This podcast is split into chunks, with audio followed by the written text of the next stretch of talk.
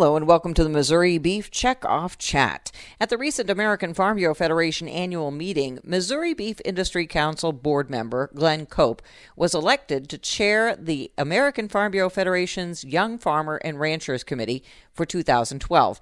I talked with Glen about the importance of keeping young people involved in agriculture and his thoughts about the current state of the beef industry. Now, Glen, why don't you just tell me a little bit about yourself? I'm from Aurora, Missouri, southwest part of of the state, fourth generation beef producer there. Been really active in FFA growing up through high school, and after college, saw the opportunity to just really get involved and further some leadership abilities, particularly through the Young Farmer and Rancher program there at Missouri Farm Bureau. And after enjoying that process, uh, getting to be a part of that state committee and uh, serving as chair of that committee for a year. my wife and I decided to continue our uh, leadership building activities, and we decided to join the Young Farm and Rancher Committee there at the American Farm Bureau level. So it's been a great ride. And you're also on the Missouri Beef Industry Council board. Why do you think it's so important to be involved in these kinds of activities as a young farmer rancher? You know, as a full time farmer, I'm extremely busy. There's a lot of folks out there that farm full time that it's very difficult to get away. But at the same time, I think it's extremely important that folks give back to their industry.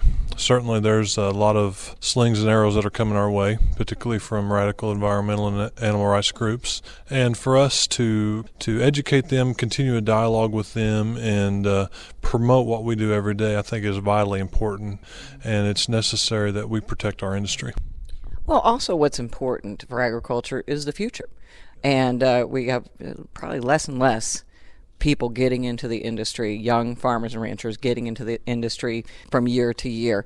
How is YFNR helping that, helping to promote agriculture and keep young people in the industry? As you know, the Young Farmer and Rancher Committee facilitates a conference at the state level. Folks from all over the state, young farmers, can come together. At the American Farm Bureau, it's the same thing. Folks from all over the country can come together. We have breakout sessions. We have tax experts that can help us when it when it comes to farm transitions.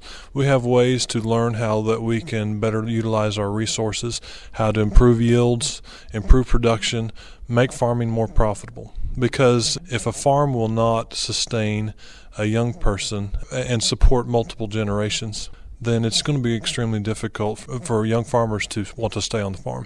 And uh, through the conference, through the American Farm Bureau, we learn how that we can be more efficient, how we can uh, provide for that second generation that wants to come and stay on board.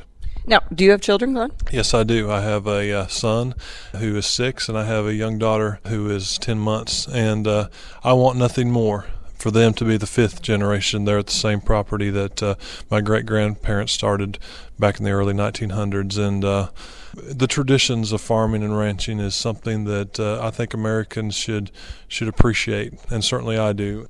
Well, as a, as a cattle producer, let's talk about the beef industry, especially with declining numbers. We're seeing less dollars going into the beef checkoff program.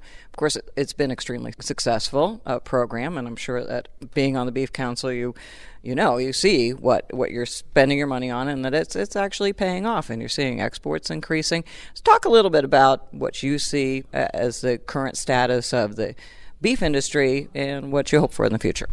Well, certainly the drought in Texas and Oklahoma has played a vital role in decreasing cattle numbers throughout the U.S. But, you know, with decreased supplies, we're going to see increases in price. A concern, huge concern of mine serving on the Beef Council is, uh, you know, back in the 80s when the checkoff was first formed, a dollar went a lot farther back then than it does now.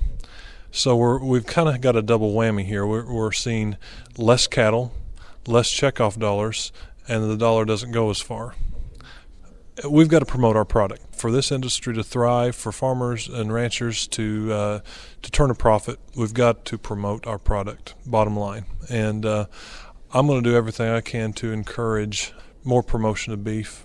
I'm excited about the beef industry, no doubt, but at the same time, I still want to promote our product, and I think it's vitally important that we do that. And that's the Missouri Beef Checkoff Chat for this week. I'm Cindy Zimmerman.